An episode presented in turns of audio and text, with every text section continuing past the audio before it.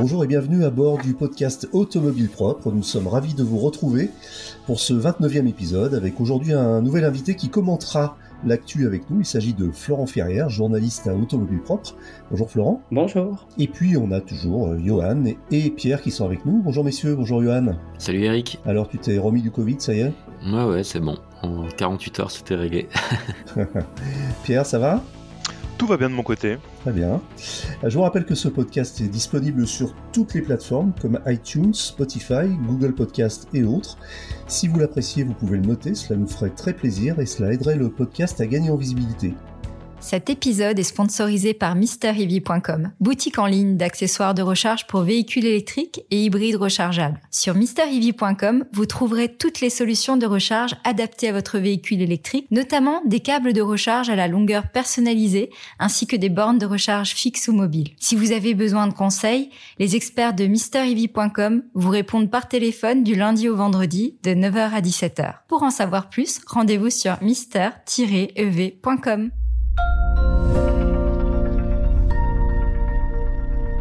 Alors aujourd'hui, avant de parler, euh, de traiter euh, des sujets euh, d'actualité que nous avons sélectionnés pour vous, je fais un petit préambule sur un voyage de presse que nous avons fait la semaine dernière avec la marque VinFast, qui est une nouvelle marque de voitures électriques vietnamienne.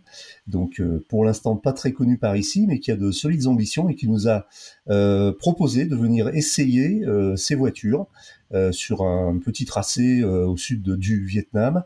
Euh, dans le programme, il y avait aussi d'autres choses. On a, on a pas mal bourlingué, on a visité leurs usines, on a visité leurs unités de production de batteries, et, c'est assez impressionnant parce qu'ils ont construit tout ça en, très peu de temps. Ils ont aujourd'hui une usine près de Hanoï. Euh, ils ont, sont en train de finir de construire une usine en Caroline du Nord, du Nord aux USA, et puis euh, une autre usine devrait arriver en Allemagne d'ici peu.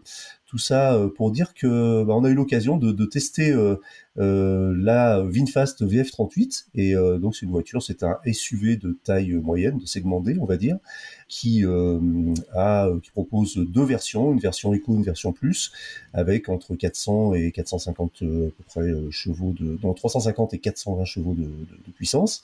Donc et qui va arriver en Europe et notamment en France, en Allemagne et, euh, aux Pays-Bas, d'ici euh, la fin de l'année, avec l'ouverture de points de vente, de stores et de, concessions. Donc on a un peu découvert tout ça, et c'était intéressant de voir comment une nouvelle marque, euh, vraiment en partant de zéro, a pu tisser des, des, liens et des partenariats avec des marques déjà établies pour pour fabriquer une voiture qui est je dirais, la plus européenne des Asiatiques, puisqu'ils ont travaillé à l'origine avec BMW, ils travaillent avec Bosch, ils travaillent avec Siemens, avec ABB, et, euh, et donc ça et puis avec Pininfarina pour le design.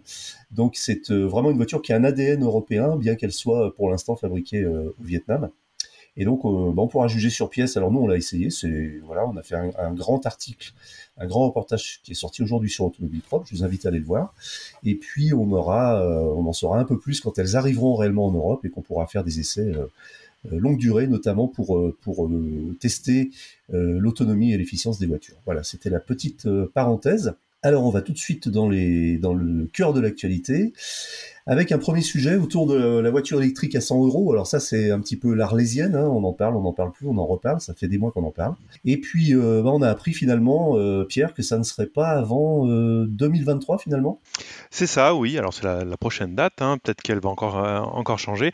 Vous savez ce que c'est, on est en campagne présidentielle, il faut faire plein de promesses.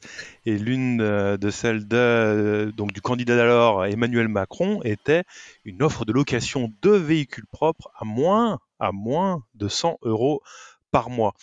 Plus de nouvelles depuis et euh, on a eu euh, récemment un dossier de presse qui, présente donc tout ce qui va se faire euh, au niveau du pouvoir d'achat à partir de, la rentrée, donc dans, deux mois.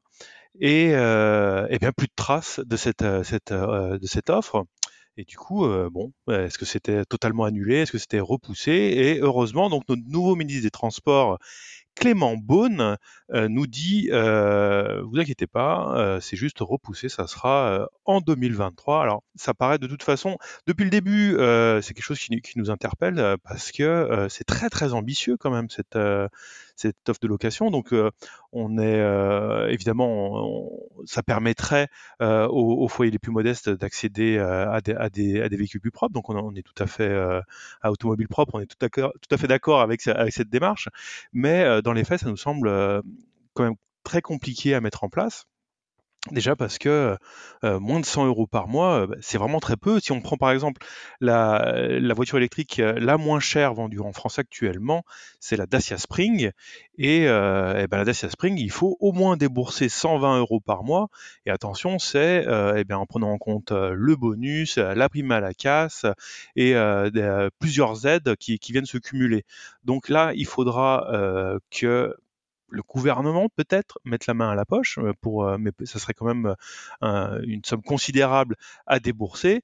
Et donc on peut s'imaginer que le gouvernement va aussi demander eh bien, aux constructeurs peut-être de faire un, effort supplémentaire, ou alors aussi peut-être une, une, sorte de solution de facilité qui serait eh bien de d'augmenter la durée en fait des contrats de location qui sont euh, en général, généralement de, de 3 ou 4 ans. Et ben là on, on, pourrait les faire passer euh, à 7 ans peut-être même plus ce qui permet donc d'alléger la durée de financement d'allonger pardon la durée de financement et donc euh, d'alléger le loyer. Hmm. voilà exactement. Voilà où on en est. Donc c'est repoussé en 2023 mais on sait toujours pas trop comment ça va se passer et surtout si c'est faisable en fait tout simplement hmm de toute façon, euh, il y a souvent euh, plusieurs façons de faire de l'habillage tarifaire. Donc, euh, comme tu viens de le décrire, Pierre, il y aura peut-être probablement une, un moyen de faire descendre euh, euh, ces mensualités sous le seuil psychologique. On aime bien ce mot souvent en politique des, des, des 100 euros euh, par mois.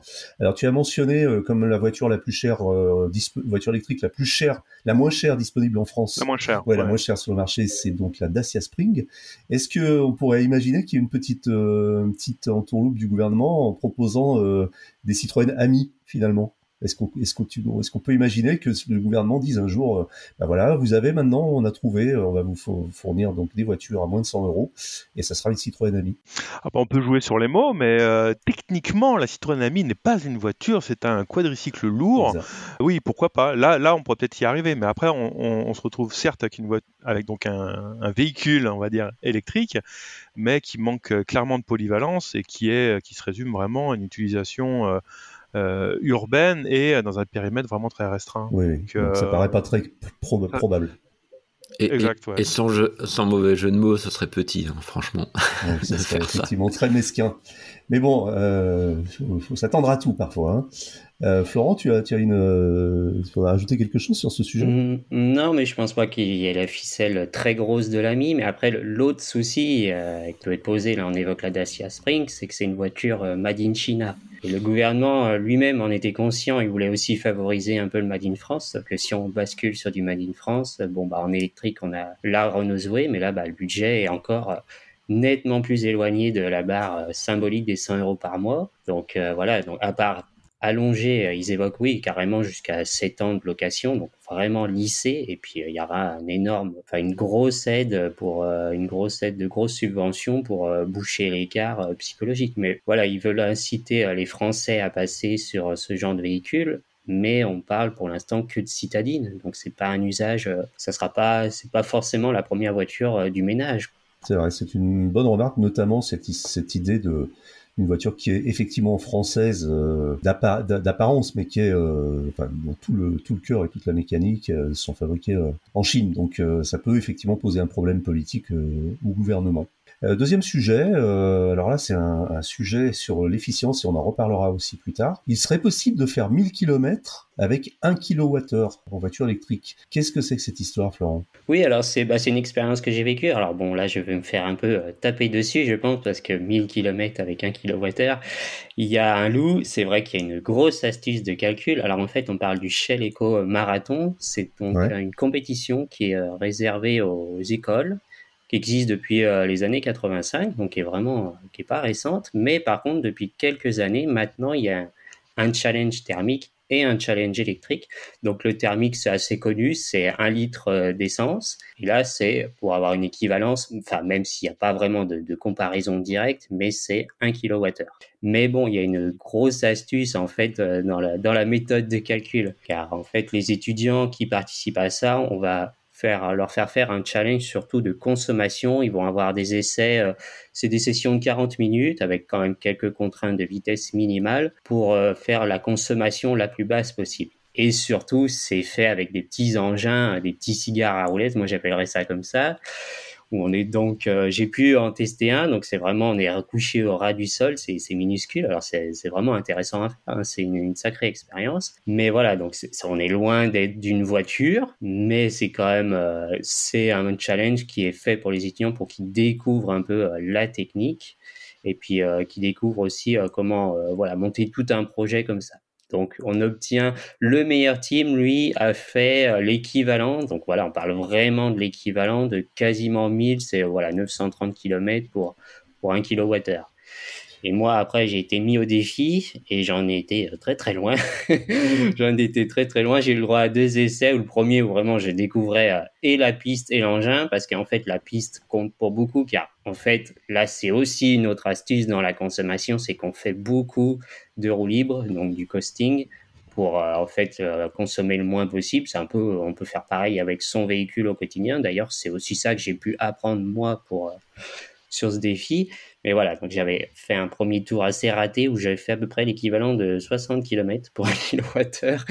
Et au deuxième, j'ai doublé, ce qui était déjà pas mal, car apparemment, bon, euh, quand on connaissait vraiment pas le véhicule, c'était pas trop mal. Mais bon, je suis très loin des 900 km. Mais voilà, c'était super, euh, c'était intéressant à découvrir. C'était amusant aussi. Euh, on découvre aussi un certain plaisir. Bah, à apprendre à avoir le pied léger et à rouler pas vite. Le plaisir de le l'hypermiling que certains connaissent avec les voitures électriques, c'est-à-dire euh, essayer de faire un maximum de kilomètres avec un, minimum d'énergie. Et c'est vrai que c'est ludique, hein, on, finit par se prendre au jeu. Euh, déjà du temps des hybrides, hein, les hybrides commençaient il y a quelques années à proposer des systèmes un petit peu ludiques sur leur euh, sur leur tableau de bord qui incitaient à lever le pied. Et aujourd'hui, euh, effectivement, ça a bien évolué avec l'électrique. Tu as parlé de Florent de ces voitures que tu as essayées. Euh, donc on voit bien hein, le style, c'est des, petites voitures ultra légères, des, comme tu dis, des cigares à roulettes avec une verrière dans laquelle dans lesquelles il doit faire très chaud d'ailleurs, j'imagine. Et, euh, et, comment euh, comment c'est euh, quelle est leur, leur architecture technique sans trop rentrer dans le détail C'est quoi? C'est un moteur électrique qui est sur, situé à quel endroit? Où sont les batteries? Enfin, comment comment la voiture est fabriquée en fait? C'est intéressant. C'est une espèce de vélo à quatre roues quoi. Oui, bah déjà là, l'une des contraintes, c'est trois roues sur cette catégorie. Trois roues, d'accord. Ensuite, euh, les étudiants, ils ont tout un cahier des charges à respecter en termes de poids minimal, même de poids du conducteur. Il doit faire au moins 50 kg le, conducteur. Et la voiture, combien pèse-t-elle? Euh, La voiture en elle-même, c'est assez léger. Bah, J'ai pas de poids précis, mais en fait, c'est une structure en carbone. Maintenant, ils, arrivent à utiliser euh, le carbone qui, bon, les prix ont baissé, voilà, parce qu'ils en utilisent pas beaucoup. Avant, c'était de la fibre de verre. Même euh, la structure, ils sont passés du fer à, l'aluminium. Donc, ils ont, ils ont des véhicules qui sont très légers parce qu'on les voit, ils les portent euh, à bout de bras à deux. Quoi. C'est, vraiment des petits engins. Ensuite, il y a un petit moteur électrique. Mais euh, voilà, comme me disait le directeur technique de l'épreuve de Shell, voilà, le moteur, c'est même quasiment le, c'est pas la partie technique la plus importante. Le, le, plus important dans le résultat de la consommation va être des bons réglages. Voilà, il me donnait un exemple précis, c'est un bon réglage de train avant, c'est moins de frottement des pneus. Donc mmh. euh, voilà, ça sera moins de consommation. Parce que le moteur, voilà, ils ont besoin de rouler à euh, la, la, contrainte, c'est 25 km/h de moyenne sur leur tentative. Donc euh, le moteur, vraiment, euh, c'est une minuscule puissance. Quoi. Des fois, euh, c'est un peu des, organes mécaniques qu'ils vont trouver presque sur les vélos. Et tu as mentionné un autre terme, tu as parlé de, de, rouler à l'économie, et notamment en roue libre, d'utiliser en roue libre, tu as dit quoi? Du costing? Ouais, on appelle ça ouais, le, costing. Donc c'est vraiment, vraiment de la roue libre. Quoi. On lance bien le véhicule pour qu'ensuite profiter bah, du, vraiment du circuit. Donc quand il part un peu en dévers, en descente, quoi, on laisse porter le véhicule. Qu'il faut en fait c'est bien à apprendre à bien, bien monter à la vitesse maximale, vite, mais progressivement quand même. Et on retrouve aussi ça dans le, dans, voilà, maintenant sur les véhicules, en fait, avec le start and stop, qui souvent vont, euh, vont essayer de faire, faire de la roue libre au véhicule quand on est en décélération pour consommer Très bien. Donc, on fait, euh, quand on roule en électrique, on fait un peu tous du costing, peut-être sans le savoir. Pierre ou Johan, ça vous inspire cette, euh, ce type de performance? Et notamment, Qu'est-ce que ça dit sur la volonté de Shell d'aller vers l'électrique? C'est du greenwashing ou il y a une vraie volonté? Alors moi j'ai eu la chance de faire la même chose, la même expérience que Florent, mais euh, il y a quelques années avec du thermique. Donc je vois tout à fait de quoi il parle et effectivement je me rappelle un peu de cette ambiance de compétition entre les étudiants et, et c'était très intéressant. effectivement à l'époque de mémoire c'était de la fibre de verre et pas du carbone. Donc voilà il y a pas mal effectivement de petits réglages qui sont à faire. Et ce que ça dit de Shell en fait c'est que ben finalement ils sont en train de prendre aussi le virage de l'électrique on les voit de plus en plus présents, euh, notamment au niveau de la partie recharge. Donc, euh, je, je pense pas que c'est du greenwashing. Je pense que euh, simplement ils sont dans l'air du temps avec avec l'électrique et c'est vrai que ça donne aussi un, nouveau terrain d'expérimentation qui est finalement assez intéressant et qui va peut-être aussi générer des vocations chez ces étudiants pour venir travailler dans ces nouveaux métiers qui sont ouverts par l'arrivée des véhicules électriques. Alors, moi, j'aimerais dire que c'est du greenwashing, mais euh, quand même, Shell fait ça depuis 1985, euh, c'est ça? Alors peut-être pas forcément avec de l'électrique, euh, mais déjà en 1985, le sujet de l'économie de carburant, c'était pas vraiment un sujet très populaire et ils ont su maintenir ça année après année. Et moi je suis assez partisan du fait de considérer justement l'éco-conduite, l'hypermiling comme un, sport mécanique à part entière. Euh, où euh, il y a une, vraie connaissance, euh, il faut vraiment connaître pour vraiment tirer le meilleur il faut vraiment connaître son véhicule, il faut avoir une conduite très adaptée qui demande des petits trucs, des petites astuces. c'est beaucoup plus complexe que ça en a l'air. Et, et, du coup, bah, moi, je, je, soutiens toujours ce genre d'initiative. Et, et, en plus, bon, moi ce que j'aime, on en reparlera parce que tu veux parler d'efficience, mais ce que j'aime beaucoup, c'est que c'est un, un, un, au final, c'est ludique, c'est un, un, plaisir automobile mmh. euh, qui euh, qui est donc porté sur l'économie, ce qui veut dire qu'on va euh, ben, soit si c'est un véhicule thermique émettre moins de CO2, soit si c'est un véhicule électrique, et eh ben écoutez c'est toujours bien de, de moins consommer, euh, mais en plus et eh ben ça ne passe pas par euh, aller euh, dépasser les limitations de vitesse. Il y a aussi un, un côté très sympathique, c'est que une éco-conduite, un hypermining bien fait, eh ben c'est tout à fait confortable pour ses passagers et, et, du coup on peut s'amuser au volant dans le respect du code de la route et sans secouer ses passagers. Donc moi je trouve ça génial. On y reviendra tout à l'heure. Oui, je oui crois, hein. mais c'est bien, c'est intéressant le, la mention que tu as fait au sport, au sport automobile en disant que ça pourrait être une discipline à part entière du sport automobile. Et en fait, quelque C'est peut-être pas très passionnant à regarder, par contre. Hein. comme, spectateur, ça doit être un petit peu pas terrible. non, hein, mais, bon, à, faire, c'est chouette. Mais ça l'est déjà, en fait. Si tu regardes bien les Grands Prix de F1, euh, les meilleurs pilotes sont ceux qui savent aussi économiser le plus le carburant et, euh, et finir les grands prix sans tomber en panne d'essence. Alors euh, aujourd'hui c'est moins, ça se voit moins, mais à une époque c'était c'était une, une donnée très importante de l'équation et on avait des pilotes très très rapides mais qui finissaient pas les grands prix parce qu'ils savaient pas économiser leur essence ou du pneu d'ailleurs. Et, euh, et, on avait par derrière on avait des pilotes qui paraissaient moins rapides mais qui finalement, au bout du compte, finissaient les grands prix et finissaient devant. Donc euh, c'est super intéressant. Et aujourd'hui, euh, les pilotes de F1 font quelque part de l'hypermining et les plus doués, les plus fins sont ceux qui savent aussi, euh, comme tu le disais, utiliser toutes les bonnes stratégies euh, pour consommer un petit peu moins, user moins les pneus, etc. Et finalement, euh, même si on est dans un, sport mécanique très avec beaucoup de, d'extrêmes en fait, finalement, on retrouve un petit peu cette volonté comme ça de, d'essayer d'aller vers un peu de sobriété parce que c'est le règlement qui l'impose en fait. Donc c'est vrai que c'est un parallèle qui est assez pertinent, assez intéressant. Euh, Johan, on va passer au sujet euh, qui est un peu le marronnier euh, du podcast, puisqu'on en parle régulièrement, mais bon, on est obligé un petit peu hein, de faire le point comme ça régulièrement sur les ventes de voitures électriques. Et là, pour le coup, on a le maintenant, puisqu'on est en juillet, on a déjà les chiffres, le palmarès des ventes de voitures électriques en France au premier trimestre 2022. Donc voilà, on sait quelle est la gagnante. Et j'avoue que j'ai moi-même été surpris, Johan. Et oui, puisque effectivement il y a eu un peu de changement dans le classement. Euh, déjà, on parlait tout à l'heure de citadines. Euh, effectivement, bah, les citadines ont, vraiment le vent en poupe, puisque ben c'est euh, des véhicules qui qui squattent en fait le haut du classement et ben, finalement on reste quand même juste pour le pour contexte marché du, du véhicule en France, on reste quand même à la baisse au global, donc toute énergie confondue. Par contre, l'électrique est en progression. Donc les, parts de marché du véhicule électrique ont vraiment, euh, ont vraiment bondi euh, euh, sur ce premier semestre. Elles sont passées de 7,9 à 12,1%, ce qui est quand même assez remarquable Donc plus d'une voiture sur 10 aujourd'hui est 100% électrique. C'est beau de pouvoir le dire. Et donc, donc voilà, on est, quand même dans un contexte particulier puisque l'industrie automobile est quand même aujourd'hui plombée par la pénurie de semi-conducteurs. On sait que certains constructeurs ont pour stratégie en fait de favoriser les véhicules électriques par rapport aux thermiques et donc leur livraison. Donc voilà, on a quand même euh, quelques éléments de, contexte qui expliquent ça. On a aussi finalement un peu les, les conducteurs, les automobilistes qui s'habituent aux véhicules électriques, ce qui vient expliquer ces différents chiffres. Euh, donc voilà pour le, pour le contexte. Sans plus attendre le classement.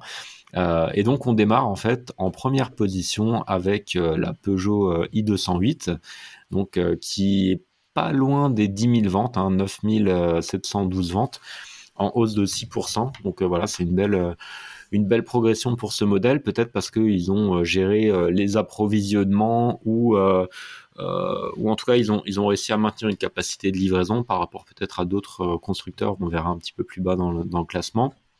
Mais en tout cas, voilà, la Peugeot i208 fait, fait un, très très beau score sur ces six premiers mois. Ensuite, on a la Dacia Spring avec 9200 euh, véhicules. Donc euh, voilà, la moins chère, euh, petit véhicule on va dire malin et, et, bon marché qui, qui s'en sort bien. Là encore, Renault a réussi à, à gérer les approvisionnements, donc, donc ça c'est très intéressant à suivre. Et ensuite, en troisième position, euh, un véhicule qui, euh, pareil, a le vent en poupe, hein, c'est la Fiat 500, euh, qui, qui fait toujours des, des beaux scores avec 8900 véhicules qui sont qui ont été matriculés. Donc voilà, tout ça c'est c'est plutôt favorable aux citadines. derrière, on a la Zoé en quatrième position qui baisse quand même de quasiment 25%. Avec 8125 ventes. Donc voilà, on sent que la Zoé est un peu en perte de vitesse et que euh, finalement les renouvellements vont être, euh, vont être importants. Et la, la, question qui vient maintenant, une fois qu'on sait euh, qu'on connaît le podium, c'est mais où est Tesla? Bah oui, où est Tesla? Tesla, ils sont à la cinquième position seulement. C'est vrai que ça, n'est pas habitué à ça, mais il y, a, certainement deux explications. Donc on a la, la, Tesla Model 3 qui arrive en cinquième position, euh, et on a la Tesla Model Y qui arrive en septième position. Donc finalement, en fait, dans, on va dire dans le top 10, il y a deux véhicules. Euh, qui sont placés. Le seul autre constructeur à faire ça, si je dis pas de bêtises, c'est Renault qui a trois véhicules placés, puisqu'en sixième position on a la on a la Twingo et en dixième position on a la Mégane, en plus de la Zoé. Euh, donc voilà, mais c'est vrai que Tesla finalement a eu un peu de mal à livrer ses véhicules, hein. on, le sait, on, le lit un petit peu partout. Et, euh, aujourd'hui, finalement, j'ai l'impression, mais ça, ça, reste à confirmer, hein, que le classement est davantage fait par la capacité à livrer des constructeurs automobiles que euh, finalement la capacité de commande ou à engranger les commandes. Ouais, c'est un petit peu la remarque euh, qui m'est venue quand tu, quand tu égrenais le, podium. Euh, et peut-être que Pierre et Florent voudront rajouter quelque chose, c'est qu'en fait, les gagnants aujourd'hui sont pas ceux qui ont forcément fait la meilleure voiture au meilleur marketing, mais ce sont ceux qui, qui, sont capables de gérer le mieux les approvisionnements en pièces. C'est ça, non? Il semblerait, ouais. ouais, ouais. Hmm. Moi, j'ai une question quand même, c'est est-ce que aussi, concernant Tesla, est-ce que tout simplement la, la, modèle Y est, cannibalise pas un petit peu aussi les ventes de, la Tesla Model 3 et que euh, quand la Tesla Model 3 était toute seule, peut-être que euh, ces chiffres auraient pu être cumulés avec euh, ceux de la Model Y aujourd'hui et du coup un meilleur classement. Alors peut-être que tu peux nous, en dire plus à ce niveau-là, Johan, mais bon, c'est quand même des véhicules qui s'adressent sensiblement à une même cible. Ouais, bah, je, pense qu'effectivement il y a un impact euh, Tesla Model Y dans le dans le classement euh, parce que forcément en fait ça cannibalise un peu la Model 3. Je pense aussi que euh, Tesla avait une stratégie de, de, de commencer à mettre un peu le paquet sur le Model Y et malheureusement parce que pour le coup moi je suis un client du du Tesla Model Y, j'ai été livré en, en, juillet de, de, de ma voiture et en fait, on sent qu'ils ont décalé en fait les différentes livraisons parce que euh, la Gigafactory de Berlin était pas prête, n'était pas opérationnelle, n'était pas en capacité de livrer. Et je pense que c'est aussi une des explications à, tout ça finalement. C'est un peu euh, à la fois les, difficultés d'approvisionnement et les difficultés de production côté euh, côté usine. On sait aussi qu'à Shanghai, il y a eu des difficultés pour produire euh, dû au confinement. Donc voilà, tout ça, ça fait un contexte qui est compliqué pour Tesla et euh, qui fait qu'ils n'arrivent pas à livrer. Mais quand on voit les euh, comment dire les délais de livraison annoncés chez Tesla, on se rend compte qu'ils ont un carnet de commandes qui est absolument euh, full et que finalement ils sont en train d'avoir beaucoup de mal à, livrer les véhicules. Donc voilà, s'ils étaient capables de, produire, ils seraient en haut du classement, je pense. Ta voiture, à titre personnel, Johan, a été livrée dans le délai prévu et indiqué ou est-ce que tu as dû, ça a été repoussé plusieurs fois? Non, ça a été ça a été repoussé plusieurs fois. De mémoire, la première date, donc j'ai commandé en janvier. Première date, c'était en en mars, je crois. Ah Ensuite, euh, j'avais plus de date. Ensuite, euh, j'ai eu une date euh, entre juillet et août, enfin mi-juillet et août, et finalement, ils ont ramené la date de livraison à début, début du mois de juillet. Donc il a fallu avoir un peu de patience. Euh, Florence, ça t'inspire euh, euh, ce classement? Bah, bah, Moi, ce que je retiens surtout, c'est peut-être mon côté perfide, mais c'est le bas du classement en fait. Voilà, quand, quand j'ai regardé le classement, c'est de voir certains modèles qui sont pas à des places qu'on attend. Par exemple, l'X3 chez BMW est assez bas. même la Mustang Mach-E, finalement, je me rends compte que J'en ai jamais croisé à part devant un garage Ford. Après, j'habite peut-être dans une campagne un peu trop reculée. Et puis après, il y, a, des sacrés bides quand même, genre la Honda i, euh, qui, quant à sa présentation, le style est sympa, il a fait mouche et tout. Après, bon, bah, il y a pas, on connaît un peu les raisons, quoi. L'autonomie rikiki, puis le prix est corsé. Alors face à une Fiat 500 là qui a un bon rapport euh, prix euh, prix autonomie, bon bah là elle a plus de chance, quoi. Là la Honda à part euh, peut-être des portes en plus, mais voilà. Donc c'est un peu dommage, mais j'ai pas l'impression qu'ils aient vraiment envie de, de changer la gamme, de se remettre un peu d'aplomb sur le, le, positionnement n'a pas l'air de les inquiéter. Pourtant, euh, voilà, je crois que c'est 150 voitures livrées en France, qui est un gros marché de la voiture électrique. Même si, voilà, comme on dit depuis le début, euh, il y a des fois un peu les disponibilités qui rentrent en jeu, donc ils peuvent un peu influencer euh, sur les chiffres, mais à ce point-là, bon, je pense que c'est pas l'excuse là. Ça montre aussi que parfois, c'est un peu comme pour, pour dans d'autres disciplines, il y a parfois une différence entre le succès critique entre guillemets, c'est-à-dire par exemple en l'occurrence l'accueil d'une nouvelle voiture, et je me souviens que la Honda i était, été très bien accueillie par les journalistes automobiles d'une façon générale pour son, son look sympathique, euh, ses innovations, etc. Et finalement, euh, euh, ça fait flop au niveau des, des, ventes, quoi. Donc, c'est une bonne leçon aussi de modestie pour tous ceux, et on en fait partie, qui qui, qui pratiquent la voiture électrique au quotidien et qui font des essais et des articles dessus. Donc, c'est intéressant de de voir un petit peu ce, ce, décalage. Alors ça nous amène aussi alors, à un sujet, euh, il semblerait que le contrôle technique euh, soit plus cher avec une voiture électrique. Pierre, est-ce que c'est vrai et, quelles en sont les raisons finalement? Eh ben écoute, oui, euh, moi aussi j'étais très étonné en, découvrant ça. Il y a un site qui s'appelle Simple Auto qui euh, eh ben, a étudié les tarifs pratiqués par plus de 5600 centres répartis dans toute la France et ils en ont récupéré tout un tas de statistiques. Alors déjà, il y a un prix moyen euh, toute euh, voiture confondue, qui, est donc de 78,52 euros euh, précisément, mais il y a une amplitude extraordinaire puisqu'on va de 45 à 120 euros, donc c'est déjà difficilement explicable. ça va, il y a aussi une amplitude géographique où ben, dans certains coins de la France c'est moins cher que d'autres. et curieusement, eh ben, c'est pas à Paris où on paye le plus, hein, c'est en Corse du Sud et même en Haute-Savoie. Euh, voilà. Alors, on revient au sujet qui nous, intéresse, c'est euh, les différences de prix euh, selon eh ce qu'on met dans le réservoir. alors, moi, je partais du principe que ben, pour un véhicule électrique, déjà, il y a toute la notion de pollution qui, qui, ne rentre pas en compte. Donc je me disais, moins de points de contrôle, et donc ça sera forcément moins cher. Eh bien, pas du tout puisque pour une électrique, alors pour rappel, j'ai dit la moyenne c'est 78,52 euros, et bien pour une voiture électrique c'est 85,10 euros. Donc euh, c'est 8,4% euh, précisément de plus que pour les thermiques donc c'est plus cher. Pareil pour les hybrides, hein, c'est à peine moins cher, 84,10 euros. Donc là, je, peux, pouvais plus le comprendre à la fois euh, pour, l'hybride, parce que qui dit hybride dit aussi une partie thermique, donc avec euh, limite euh, des contrôles qui s'ajouteraient. et non, donc au final, pour l'électrique, c'est plus cher. Alors si on pose la question au centre auto, ils disent ah oui, mais il y a des points de contrôle différents en plus. Mais moi, j'imagine qu'il y en a peut-être en plus, mais il y en a d'autres en moins. Mais au final, donc, c'est plus cher et on sait vraiment pourquoi euh, en conclusion. Ça demande peut-être juste des équipements, euh, il y a peut-être eu euh, des achats d'équipements, nouveaux équipements justement pour ce centre de contrôle qui souhaitent amortir rapidement. Moi, c'est la seule explication que je peux voir. Alors moi, ce que je trouve ça fou avec cette histoire de contrôle technique, c'est que euh, c'est quand même pour obtenir quelque chose qui est comme une sorte de sésame euh, officiel euh, qui un petit peu orchestré par, par le gouvernement, mais qui est confié à des opérateurs privés. Et il y a un flou total où, eh ben, suivant la région d'où on est, pour un même véhicule, on va payer du simple au double. On ne sait pas pourquoi.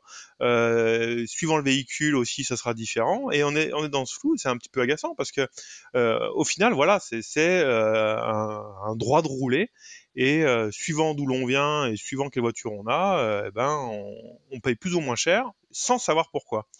Et ben, je trouve ça fou, voilà.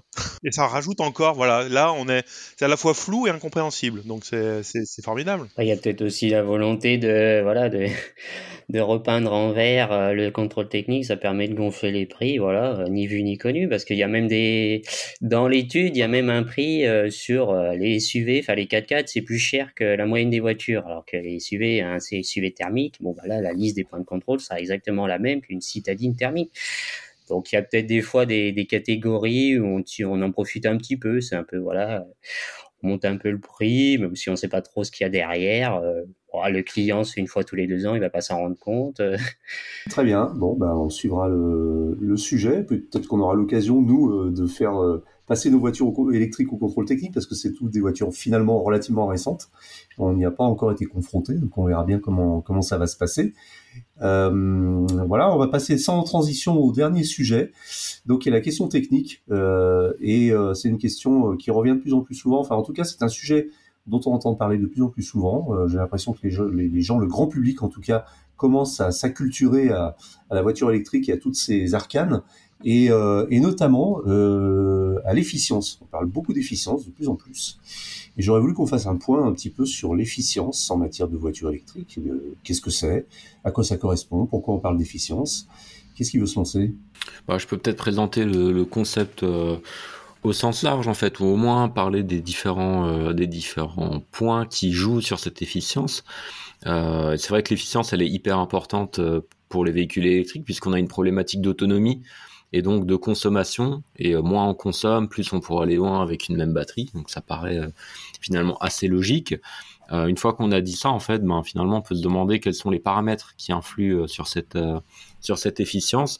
Donc finalement, on est sur des choses qui sont assez proches de ce qui influence l'efficience du thermique, sauf que sur le thermique, finalement, on s'en préoccupait peut-être un peu moins encore que avec les nouvelles normes euh, sur le sur la consommation des moteurs thermiques, euh, on, a commencé à s'y intéresser.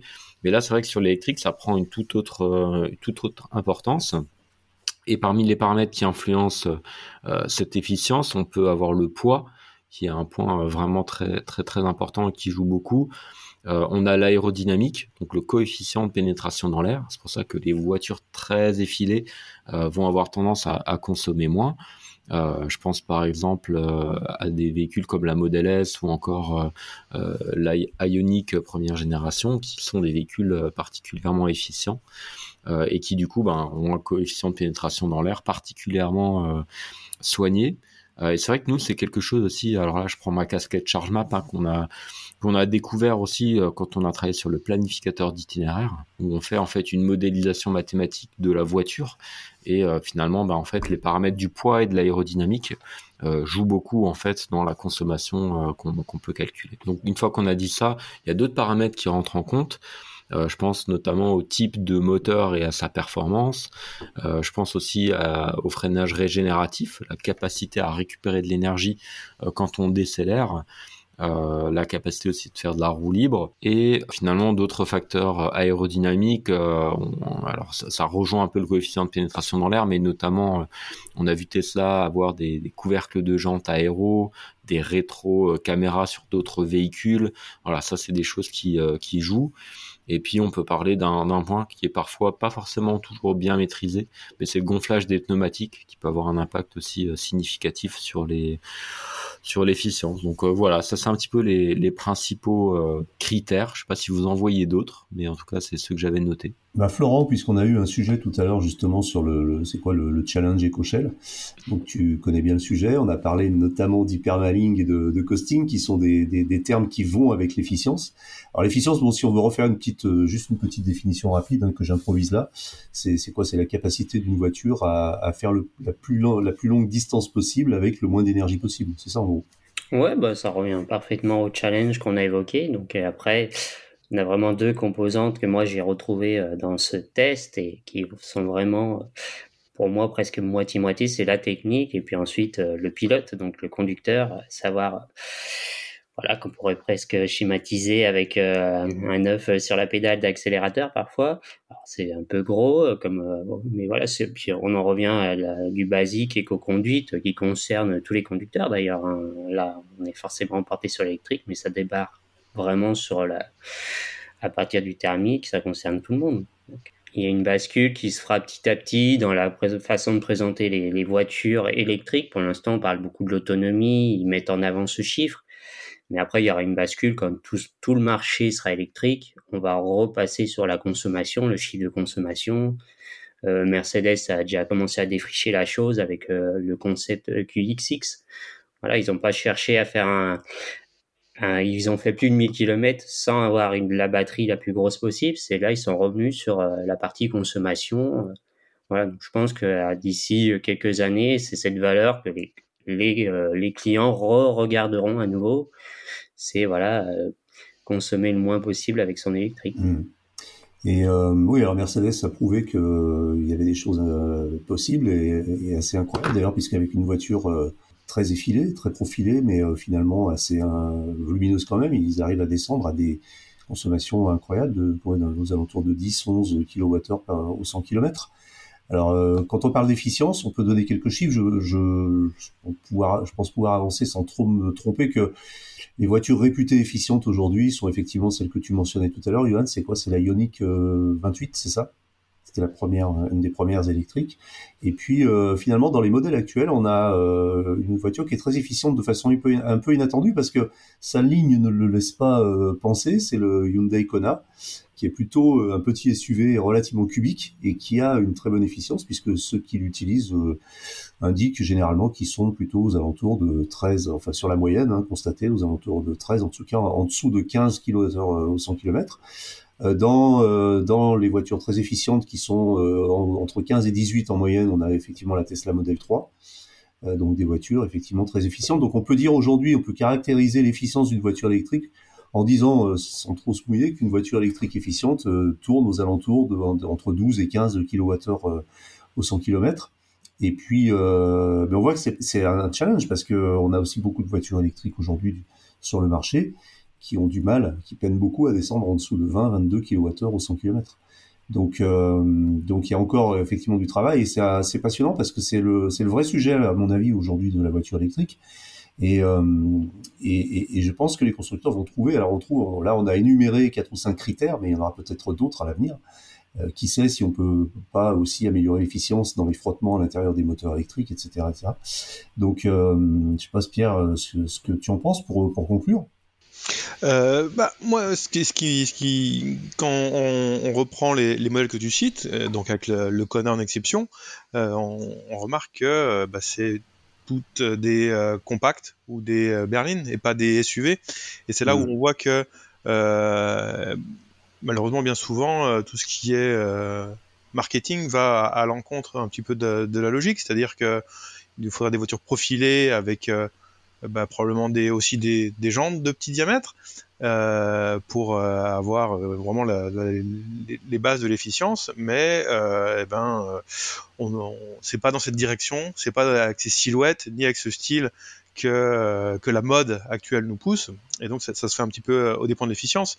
Et puis, et puis c'est marrant de se retrouver aussi avec des on a par exemple la, les, premiers euh, eh bien, rétroviseurs caméra qui sont euh, qui permettent à la, voiture d'être plus profilée que des, des rétroviseurs traditionnels, eh ben on l'a vu pour la première fois sur euh, l'Audi e-tron, qui est un énorme SUV. Donc euh, euh, c'est pas du greenwashing, mais c'est un petit peu,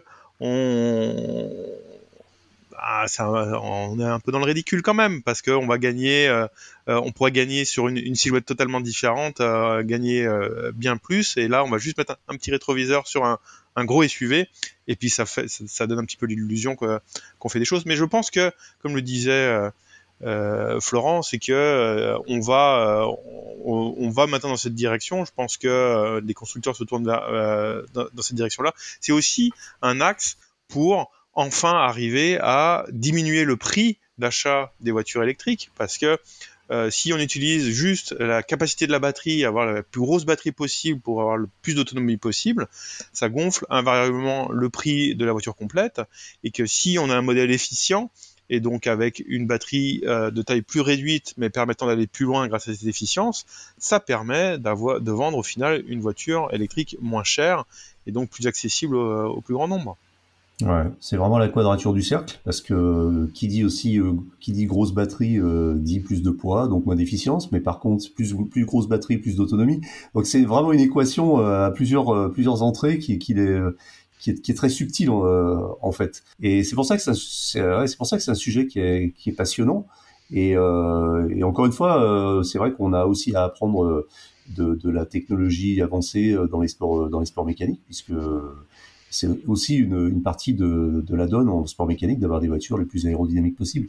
Aérodynamique dans le sens efficiente, puis aérodynamique aussi dans le sens euh, il faut avoir un peu d'appui euh, pour, euh, pour tenir par terre, ce qui est aussi relativement contradictoire. Exactement, et comme la taille des roues aussi. La, taille des roues, Voilà, la, largeur du pneu euh, est garant d'une certaine adhérence, mais aussi de frottement qui vont à l'encontre de l'efficience. Donc c'est un équilibre subtil euh, et euh, mais qui doit être vraiment, je pense, que ça doit être des choses. du côté des constructeurs, ça doit être des, conversations passionnées entre certains responsables d'efficience, d'autres responsables châssis. Ça doit être, il doit y avoir des mm. bras de fer qui doivent être intéressants et puis, les, designers, effectivement, puisqu'on sait que, comme tu le disais, euh, Pierre, une voiture qui a des roues de 21 pouces est plus flatteuse en termes de ligne qu'une voiture qui a des roues de 17 pouces. Donc, euh, ça doit être effectivement euh, des batailles permanentes et assez enflammées entre les différents bureaux d'études dans les, chez les constructeurs en ce moment, parce que là, la notion de l'efficience est devenue clé vraiment en matière d'électromobilité. Voilà, euh, c'est terminé pour aujourd'hui. Euh, le podcast est, terminé. L'actualité de la voiture électrique ne s'arrête jamais. Retrouvez-la heure par heure sur automobilepropre.com. Pensez bien à vous abonner via votre plateforme préférée afin de ne rater aucun épisode. Et n'oubliez pas de noter le podcast sur les plateformes, c'est le meilleur moyen de nous soutenir. N'hésitez pas également à nous faire vos retours, remarques et suggestions à l'adresse podcast.automobilepropre.com. Quant à nous, nous vous disons à la semaine prochaine pour un nouveau numéro de Automobile pour le podcast qui sera une euh, interview d'un acteur important de l'électromobilité en France. Merci, salut à tous.